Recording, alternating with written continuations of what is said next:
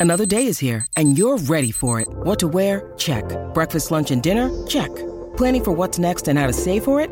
That's where Bank of America can help. For your financial to-dos, Bank of America has experts ready to help get you closer to your goals. Get started at one of our local financial centers or 24-7 in our mobile banking app. Find a location near you at bankofamerica.com slash talk to us. What would you like the power to do? Mobile banking requires downloading the app and is only available for select devices. Message and data rates may apply. Bank of America and a member FDIC.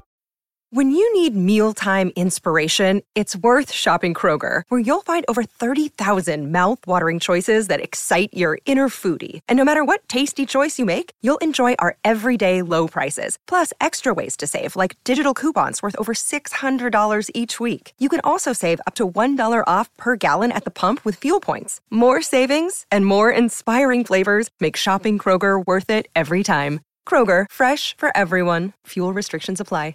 Hello, everybody. This is Marshall Poe. I'm the editor of the New Books Network. NBN listeners like to read books and buy them. So we thought we'd tell you that right now, our friends at Princeton University Press are having a remarkable site wide sale. You can get 50% off books, including ebooks and audiobooks, with the code 50, F I F T Y, at checkout until May 31. You can save some real money on Princeton University Press books. I encourage you to go there and check it out. Welcome to the New Books Network. Hello, my name is Reyes Bertolin.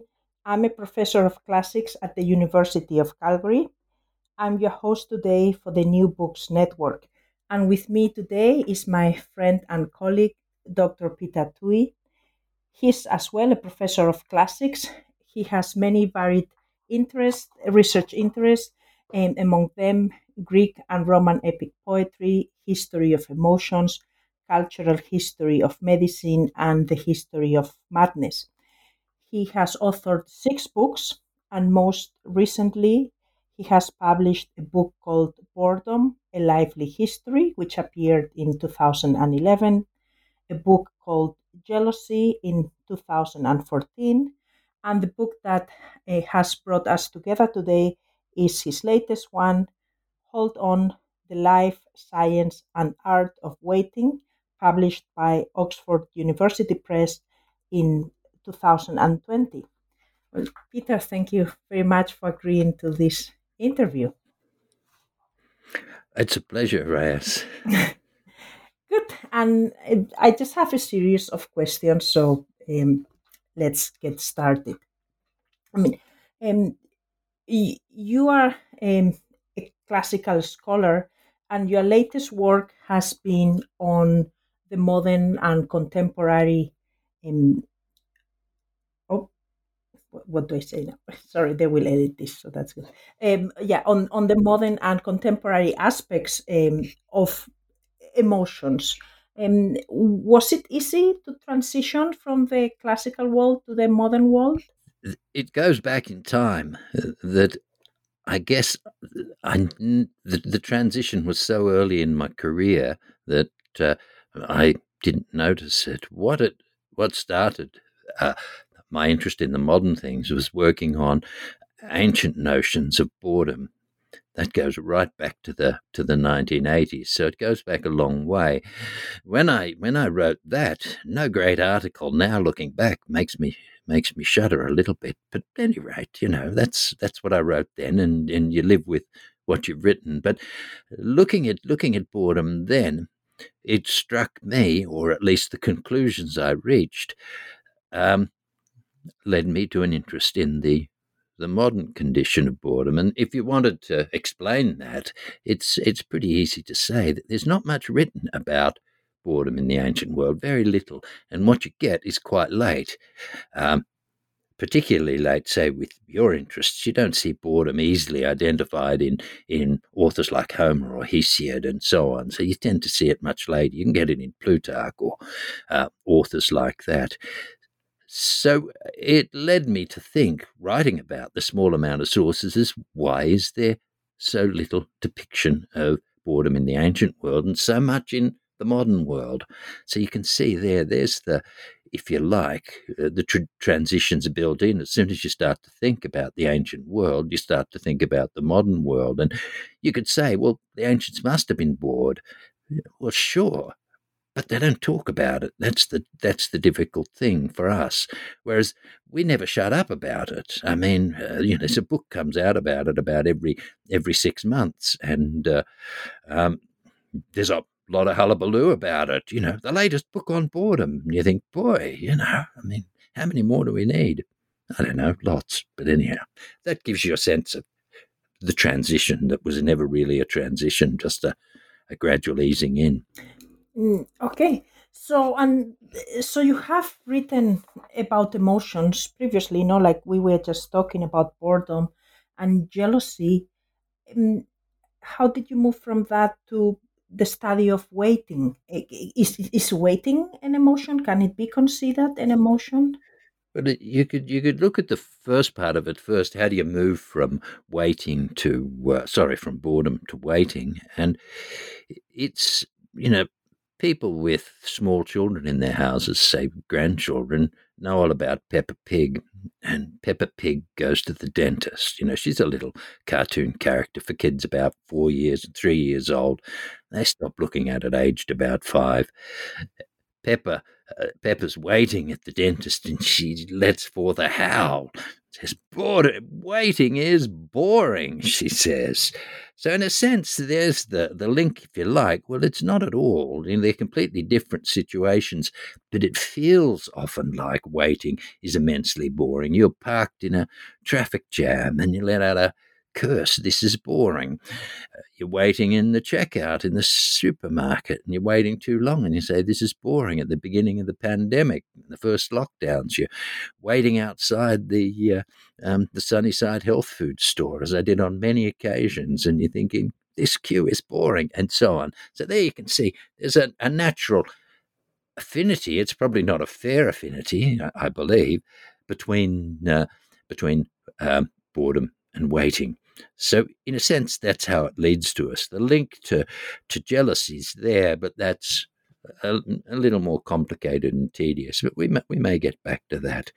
Um, th- that answers your, um, um, your your first question, but you also asked me, can boredom be considered an emotion? And maybe it's uh, maybe it's jumping too quickly to say it, but here's the sort of the story you'd, you'd make with it that most situations involving waiting seem to have a fairly standard brain chemistry, and they seem to exploit either either dopamine, which which has its own excitements. Or serotonin, which doesn't seem to produce pleasure in uh, in creatures, but it seems to be uh, it seems to emerge within the brain in these situations where pairing is involved, not necessarily you know the, the full throes of uh, erotic and emotional love at the beginning of a, a relationship but say between parents and children uh, probably between brothers and sisters between couples that have been uh, linked up for a fair amount of time. That's the serotonin one, a little harder. But waiting can be exciting too. If you're waiting for something good to happen, um, dopamine is going to flow. And you might say you're stuck in the traffic and it should be boring, but you might be going to do something really interesting. See somebody you really like, or who knows what. But then it's exciting, isn't it? And roiling in the brain is this uh, uh, pleasure neurotransmitter or neurochemical um, dopamine. So what I'm getting at there is, is that there's a limited amount of uh, brain chemistry, it appears, that's linked with the uh, linked with boredom. And uh, to have an emotion work in the brain, there's always got to be brain chemistry. So we you seem to have that, and it's of a limited sort. Then uh, there is what you could call a phenotype, that is to say, a uh, um, a series of gestures or situations people find themselves in that can evoke this sort of emotion. And there's certainly phenotypes linked with boredom, let's say, and there is with anger, isn't it? You know, if I were angry now, you could tell from looking at me. Um, if you are bored with what I'm saying now, I could tell from looking at you.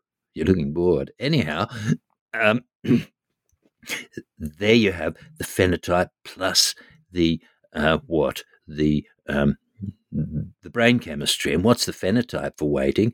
It's uh, a person is stuck, they're paused, and so on. Um, or they may even, like these little vervet monkeys, be indulging in this uh, um, sort of lengthy, several hours a day, mutual grooming, plucking, stroking, and so on.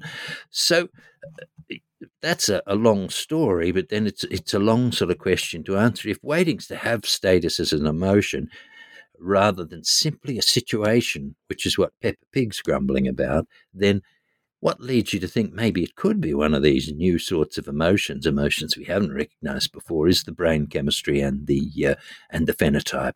That's what I believe, but you know, it's not something you'd want to stake your life on. It's it's something to put out there and say maybe we've been thinking about waiting wrongly. It has the emotional independence of something like empathy, for example, or uh, um, even excitement so in, I was just thinking while you were talking. So is then are, are new emotions being created or being defined? Is is there not a set of emotions? How does it work? They're always there. I don't think emotions are ever invented. Emotions have a, a sort of what's the word? They have a uh, almost Darwinian function uh, within uh, within human beings. Emotions are there to to benefit us. Um, the simplest one always to illustrate is anger. That that of course anger is a bad thing, but in many instances anger is a very good thing, isn't it? You know, someone tries to attack your uh, your husband or your mother um, or your brother. Anger's liable to boil inside you, and you and you're uh, liable to step in. So in that sense, anger is beneficial. Um, and you know, as you know, the Greeks the Greeks felt this all the time. It's when these emotions get out of hand that it's it's a problem. What am I getting at? That emotions of the sorts that I've been writing about have always been with us. It's just we don't always identify them, and perhaps, and this may sound a little more trickier, we don't always need them. That an emotion such as uh, boredom, for example, is less common in the ancient world, probably not because it doesn't exist, but because um, it's such a public world they live in. It's uh, a household where you're never alone. If it's in Rome, the slaves are sleeping on the floor. There's no slave quarters. You're never alone. So your your chances or your options for uh, if you like, for experiencing boredom are not quite as as manifest as they are in a world where we spend huge amounts of time. Well, maybe we don't, but we think we spend a lot of time alone.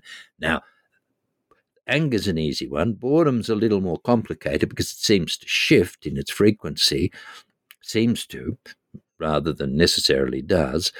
And I think you'd say the same in a way with with waiting that imagine you are a, um, almost any culture until recently. Why would you talk about um, waiting? It seems so obvious and so common a thing that um, you don't need to you don't need to discuss it.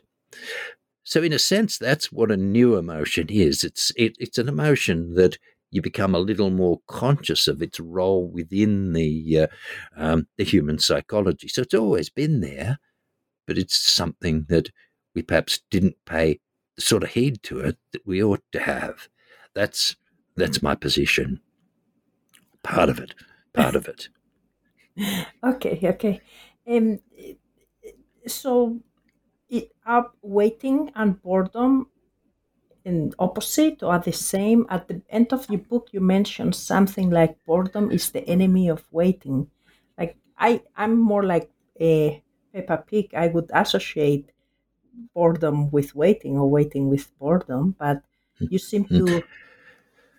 to argue well, I think differently. Yes, I think you, I think there you focus on just one aspect of boredom. For example, you know, you, you wonder why I mention things from my life frequently, but it's what one does. But my father was a most unbored man.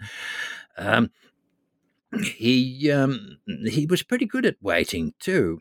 And uh, it wasn't so much that he was patient, it's just that there the waiting uh, is unrelated to boredom and it's often to something good that's coming up. Now, I think that you neglect in your waiting experience, the great book of waiting in your life, if you like, all the times when waiting is in fact a very pleasant thing. Um, it's very exciting. The dopamine's there.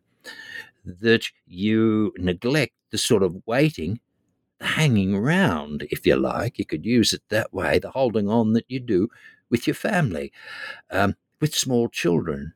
It's often excruciatingly boredom, but you know it you're going to do it. You know there's going to be a payoff at the end of it. And the payoff with the children is affiliation. And there's my little tag. If you can't wait, you can't affiliate. And it really seems to be true. The, the strength of a bond between an adult and a child is linked with the amount of, of time, particularly the adult is willing to wait with the child, watch them play, intervene occasionally. I mean, you spend hours sitting on a couch or a chair with children while they play, while they periodically talk to you or ask you to interact. Now, it can be boring, but it's not really. It's sort of waiting, and you know what comes at the end of it instinctively. The bond grows with the child, and you're able to uh, play a role, often a beneficial role, you hope, because of this waiting. So, the um, it's not it's not as simple as as the patience, which I should have emphasized that my father displayed. Um, patience is a small subset of waiting, and nor is it the same as boredom, which is just a, a small subset and can be of that experience. We can say more about boredom in its definition to explain it. But that, I think, I'd say is what you're underestimating just how often enjoyable boredom is, how, sorry, waiting is, how scary it can be sometimes. Um, and uh, and uh, how often exciting it is. Does that make sense? Yes, yes, yes, yes. Yeah. So, so I guess there are many types of waiting. No, that's what it comes uh, to. And so, I mean, you've categorized several types of waiting in your book. Um, how many do you think there are? Well, the, the, the three main types I think that that uh, that, that I talk about are um, uh, pairing, which is what we've been talking about with children this notion that if you can't wait, you can't affiliate. The second of the of the sorts is, if you like, the pause, which we haven't talked about at all. But um, a pause, and if I were to do one now, let's say it produces an effect, and its effect is uh, um, to increase excitement public speakers use it constantly, don't they? Um, there's been books written about it and theses, you know, PhD theses written on it, calculating how long does, you know, uh, Francois Mitterrand pause. He was very good at them. Um, and how long does someone like Barack Obama, who was a powerful speaker and he utilized the pause a lot, how long do his pauses go? Actually short. One of the examples that, that I use is um, is Miles Davis, the American jazz musician, the uh, uh, trumpeter, would often hold a cigarette when he was playing. So you can imagine the cigarette in his uh, in his hand with the trumpet, or he'll simply stop playing, let somebody else play, and then he'll smoke. So he's using the cigarettes, and you can see this on Vevo, on uh, um, on uh, YouTube, um, he uses the uh, he uses the cigarette as a way of pausing and increasing the excitement because you're looking at him smoking, and you know at the end of that smoke he's going to start playing again. Well, that'll be good if you like that sort of music. So that the pause, then, which we, we haven't, it can be used in lots and lots of different ways, but it's particularly linked to performance. I'm sure you used it a lot when you were when you were lecturing or when you lecture here at the University of Calgary. Um, yeah, I guess. you're silent at that one. You gave me a pause back, so what can I say? yes, I guess. and so the other third one, I think I mentioned, was dread. That's an easy one. Um, if you're going to be executed, you're waiting, and dread's bad then. The harder thing is to look at uh, situations of dread and see can they ever or are they ever turned to, to people's advantage. So there's the three sorts, and they really are. They're the main ways that boredom opera, that uh, waiting operates. The things like patience are a tiny subset of uh, of waiting, and I think really boredom is a separate thing altogether, though it seems linked to it. And uh, I think we're probably just muddying the waters to make the link. Okay, okay, thank you very much. Um, so, in, another aspect that comes up often in your work is the use of images, like I've lost they... your sound. Can't hear you. Oh, okay. Yeah, I heard you then. Okay, can you hear me now? Yeah. Yes. Good. Yeah. No. So I was asking that. Um, another aspect that comes often in, in your work is the use of, of work of art, um, whether they are uh, like paintings or photographs, uh, sculptures. Um, so, well, I have two questions about that. The first one is how do you go about finding these works that represent the emotions or the, or in this case, the, the waiting that, that you want to portray? And and the other question is that sometimes um, I find your explanation of the art rather subjective. So I guess what I'm trying to say is that it's like you want to see the emotion in that painting, but that maybe someone else that wasn't thinking about that would not necessarily um, interpret it that way. The the um the, your, your second question first. Am I being subjective in this, probably a lot less than you'd imagine. The, the reason for that is, is that there's, uh, it's like, I don't know, Homeric formulae or something like that. You know, I mean, you tell a student you, not me, about the wine dark sea. And they, they say, well, that's not a cliche. It sounds really good. And you say, well, listen, when you've read as much Homer as me and you've met wine dark sea or, or you know, godlike Achilles uh, a hundred times, you know it's uh, um, you're dealing with a trope. Would you agree on that one? Yes. Um, yes. That, and I think it's it's pretty much the same with with a lot of painting. That that there's tropes and, uh, and painters who've been taught know the tropes and they play with them, and we don't get them necessarily unless we've spent quite a lot of time looking at them or read the books that'll explain them to you. You know, the, the tropes linked to boredom, let's say, and to depression are, uh, are well known, and there's been many fat books talk about them. And my own little contribution to that would be simply to try and distinguish boredom from depression. Now, I think that one's sort of cut and dried um, the boredom depression one because we're dealing with uh, patterns in, in Western art and, and not just Western art that, that go back a long, long way. Um, with waiting, it's less easy. Um, you're looking you're looking for a picture essentially, or you're hoping a picture will pop out to you that displays a person in a state of being paused, as it were. Jealousy is easy because I put pair these three books up, not call them a trilogy, but a trio, if you like. Jealousy always has threes in them. It's just unavoidable. Uh, jealousy is, uh, it's, I don't know, it's, it's the emotion behind the emergence of the third actor in Greek. Uh, Greek tragedy. See, I seriously mean it. Once you've got three people there, you have a tension because somebody's going to be excluded or listening, and what they're listening to is going to affect them. So you can't be jealous of a person, another person, unless there's a third element, either a person or a thing, which can be money or position or whatever, involved. I think that's true. You know that, that boredom is a, if as it were, as a triad. Sorry, jealousy is a triadic emotion. It's always threes. So when you when you're looking at art and you see three people involved, once you know about this this almost cliche of the experience, you say, well, no, I'm not being subjective. Why are there three people here? And sometimes it's simply accidental. But somebody like Munch, who paints uh, jealousy again and again and again, uses triangles, triangular situations like this always when he's trying to depict jealousy. You can't paint a, a sort of broiling or roiling picture like Steinberg will try and do and say, This is jealousy.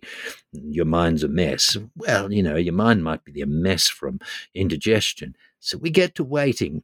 So we've had really the one with with boredom. Boredom's a solitary emotion, as is depression, which is a mood, not an emotion. But it's it's both of them reflect a person who's cut off from the the world of circumstances and, and linkage to other people. Waiting is always for something else, and usually for us, it's with a, for another person. It really is. I mean, sure, if you're outside the Sunnyside health food store, it's to get inside to buy some food, but often you're waiting to meet somebody whom you like very much, sometimes somebody you don't.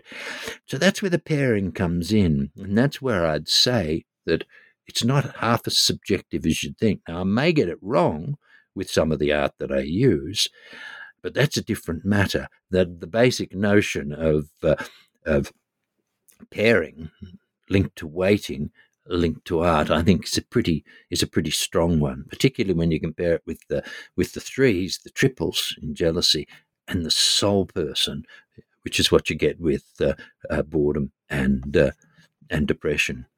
So there's an explanation. You don't have to buy it. That's all right. And some of my illustrations may be wrong. That's a different matter. How do I get these things? It's mysterious. They just come to me. I mean, they really do. I mean, I look at a lot of art every day. I spend time looking at quite a lot of it, and these things just they just come. So, what can I say? Yeah, oh, that's have, how it happens. I have the same experience looking at inscriptions, for instance. No, they they just come to you for sure they do. yes, yeah, I think so. Once once you're once you're in the groove uh, of these sorts of experiences, or uh, or uh, um, I guess athletic lives and so on that you work on, these things do seem to just come out of the out of the blue. You just read and you find these things, um, and it's not something that you will, is it? It's just something that appears because you're you're conscious of of the the sort of parameters within which these things can appear. Yes, and as you were talking, and you mentioned that um, depression was not an emotion; that it was a mood. Um, mm. Mm. What's the difference between a mood and an emotion? Usually, it's said to be time, okay. just time. That is to say, you know, a feeling is something that's that's quick and it's something you're often not conscious of. An emotion is something that persists, but it, it usually you, you don't stay angry for weeks. You stay angry, you can stay angry for an hour, um, but it's not something that lasts forever. Um, and similarly with boredom, these are these are emotions of, and I'd say waiting too, are of of limited temporal duration, but a mood is something that lasts and lasts, does it not? So, you know, a major depressive disorder can last up to a year, and there's another one, persistent depressive disorder, that can last for three, four years. I mean, that's really the distinction between a mood and a, an emotion. It, it's duration, I oh, think. Okay. Well, I, and I guess this brings us uh, to, to another topic, and is that of mental disease. That you work um, on mental disease, not the history of madness, uh, and I'm I'm curious about what motivates to write you about that, and and and why is that aspect so prevalent in your work? It's it, mental disorder is is at the back of, of everything I write. There's no doubt about that. You're, you're right to, to point it out. Even in the book going back, say, four books, Melancholy, Love and Time, which is about depression and, uh, and the way that uh, um, time can play into it and so on. But um, I think, uh, really, in misused misused emotions, and sometimes we can't help it, cause huge chaos within people's lives. You know, an emotion like jealousy. It can be sometimes good, you know, it makes you competitive, it makes you get on at work. That's mostly how it plays out for us. And what's wrong with that? That's just capitalism in action, you know. I mean, you can be down on capitalism, sure, but it works off competition. And your athletes, I mean, they're jealous in a sense. They want the big prize, don't they? We don't think of them that way, but this is a sort of competitive emotion. Sorry, sorry Peter, I, I lost you. Can you repeat what you were saying?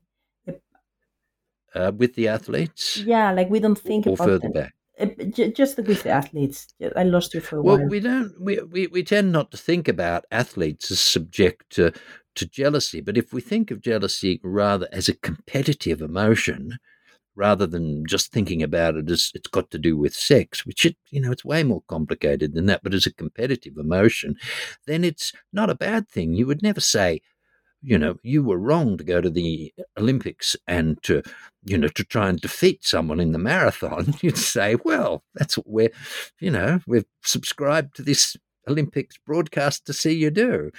Um, whether they're Greeks or moderns, it's a competitive situation, and that involves three things. Is it not two athletes or more, but it, you know, in a sense, two athletes and uh, a prize, and the prize is the third thing, and they're competing to get the prize, and so, so it is. So it is in uh, in human life, you would say. What got us started on jealousy? Now I've gone so far on. Oh, we were talking about mental diseases and how that is a constant in in your world. yes, work. Yeah, yeah. So, so as you can see, I mean, jealousy is a good thing mostly, um, and we don't call it jealousy. Then we don't even call it envy. We simply call it a competitive emotional state or something like that. We say competition's good, but we'll also say don't let it get the better of you. Don't let it get you um, to go a little bit crazy and, and, hate the person you're competing with and try and harm them so that you'll win, uh, you know, to trip them up or push them over a bridge. You're, but this happens, does it not? That the competitive spirit turns into a driving jealousy, which is not unlike uh, sexual jealousy or the jealousy we get at work, the way people will jockey for position, to for promotion, to be you know, more important and earn more or whatever it is. Emotions get out of hand, is what I'm saying, and they get out of hand all the time, and uh, it seems to me profoundly sad and uh, and worrisome. That's part of it, but the other too is, is you know, the big emotional problems, problems relating to psychosis and to uh, um, bipolar disorder and to and to depression. Frankly, I, I find them probably the most saddening but important things in our life. We can't get away from them, not necessarily with ourselves, but the people around us. The portions where I portions of Calgary where I live are full of people who suffer psychotic disorders, and it's very, very distressing. And for me, I think you know mental um, mental unhealth is is at the I don't know the core of the most worrisome aspect of human life, and that's that's why so often I write about it, and why I try and show with things like boredom, with jealousy, with depression, with waiting, how sometimes they can be turned to our advantage and sometimes not harm us which is what I hope to try and display in at least in these last three books. Yeah, and, and do you think in, in the ancient world this idea of mental disease was as prevalent as is it in the modern world? It, it, the simplest way, I think, or, or the most assertive way of saying it is this is what the local neurologists here tell me that that they say major depressive disorder as far as they can tell, in any culture, sits at about 4.4%, 4.5% of the population will suffer major depressive disorder. Once you've had one uh, burst of trouble with it, it's going to come back. So you'll, you know, you may have four or five um, outbreaks, if you like, of the of the condition in your life doesn't have to stay as a permanent thing, you know. But um, having said that, if it's this constant, they will assert that historically it's simply part of the, the human makeup.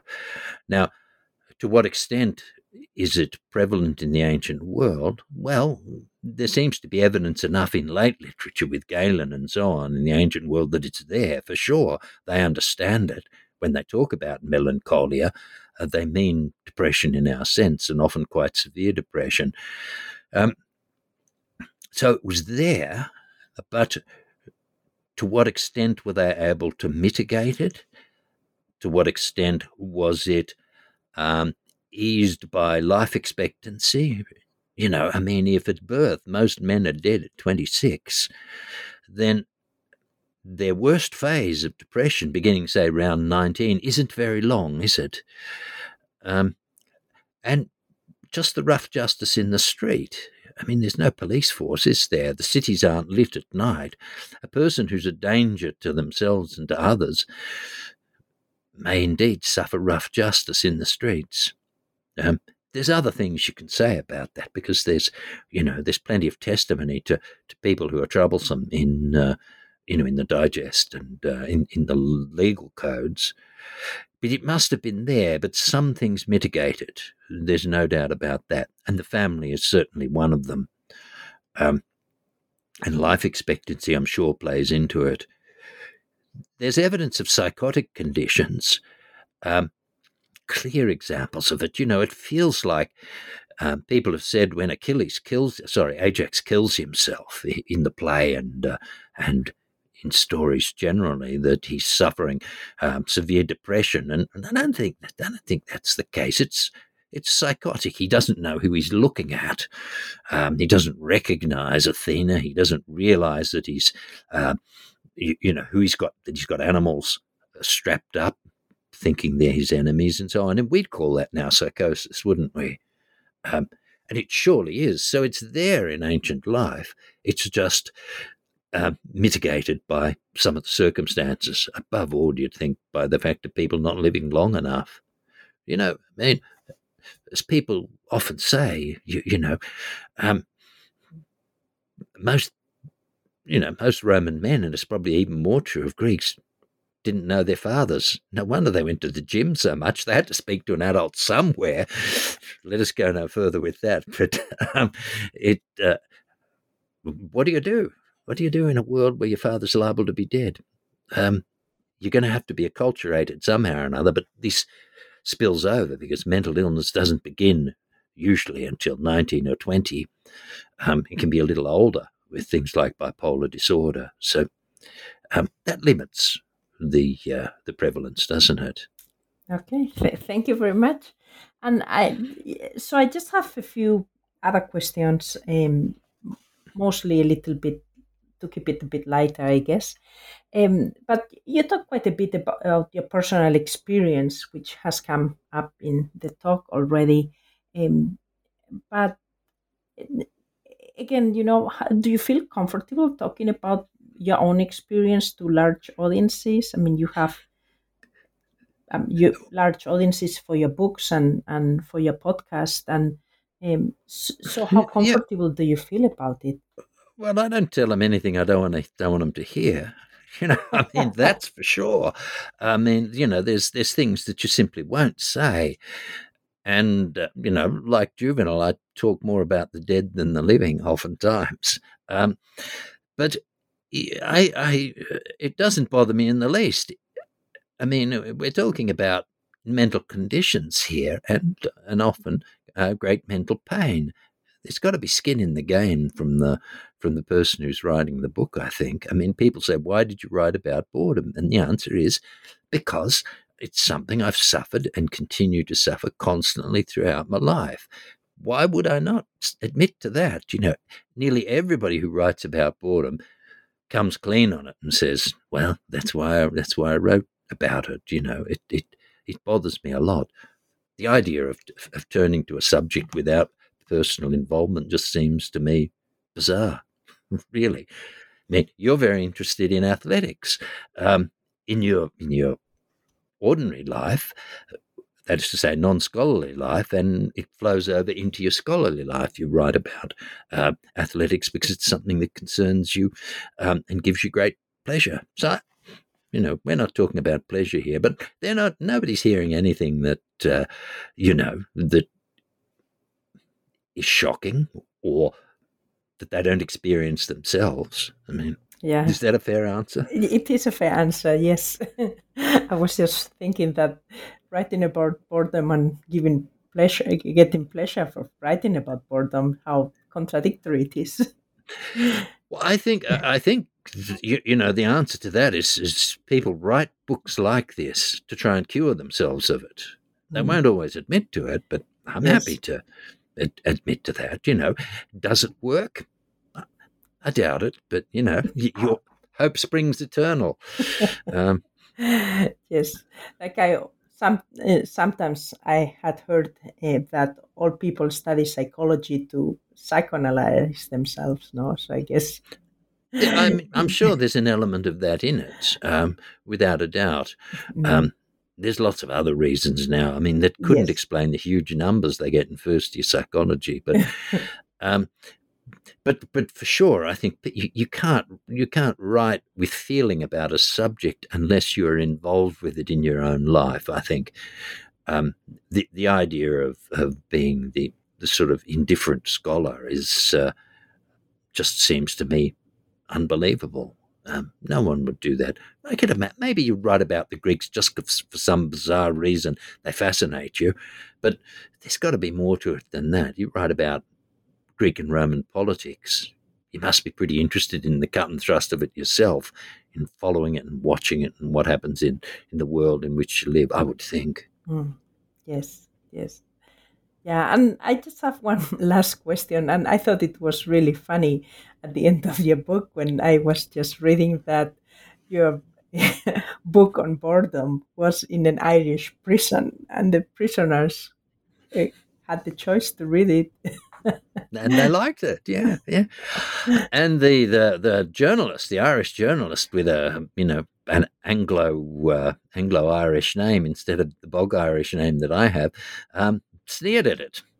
Um, well, you know, you can get very serious about this. You know, when you put people in jail, I think you, you know there, there's rules about what you can do to them in jail. Would you not say that you give them three years, and that doesn't mean that they get beaten up in jail. It doesn't mean that they get no food on Wednesdays. It doesn't mean that if they're young, they're uh, um, they're sexually molested.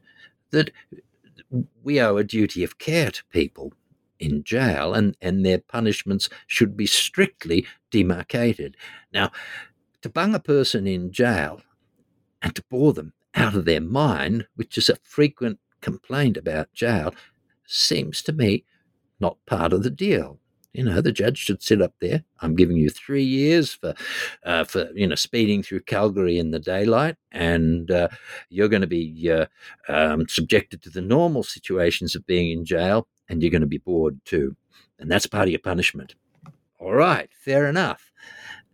But I don't think boredom should be just an add-on situation for prisoners' lives, nor should they be subjected to prolonged um, prolonged solitary confinement, which is an excruciating form of boredom, as well as many other things. That um, fair's fair. And I think that the reason these these prisoners were reading the book is, and they were probably very disappointed with it, but their lives as prisoners were immensely boring, and this is seen again and again and again. Um, so we shouldn't laugh about it. We shouldn't do it to them, just in the same way as um, there's a a Spanish scholar that I know from Madrid who's very interested to work. She's an expert on boredom, trust me. She's the president of the International Boredom Society.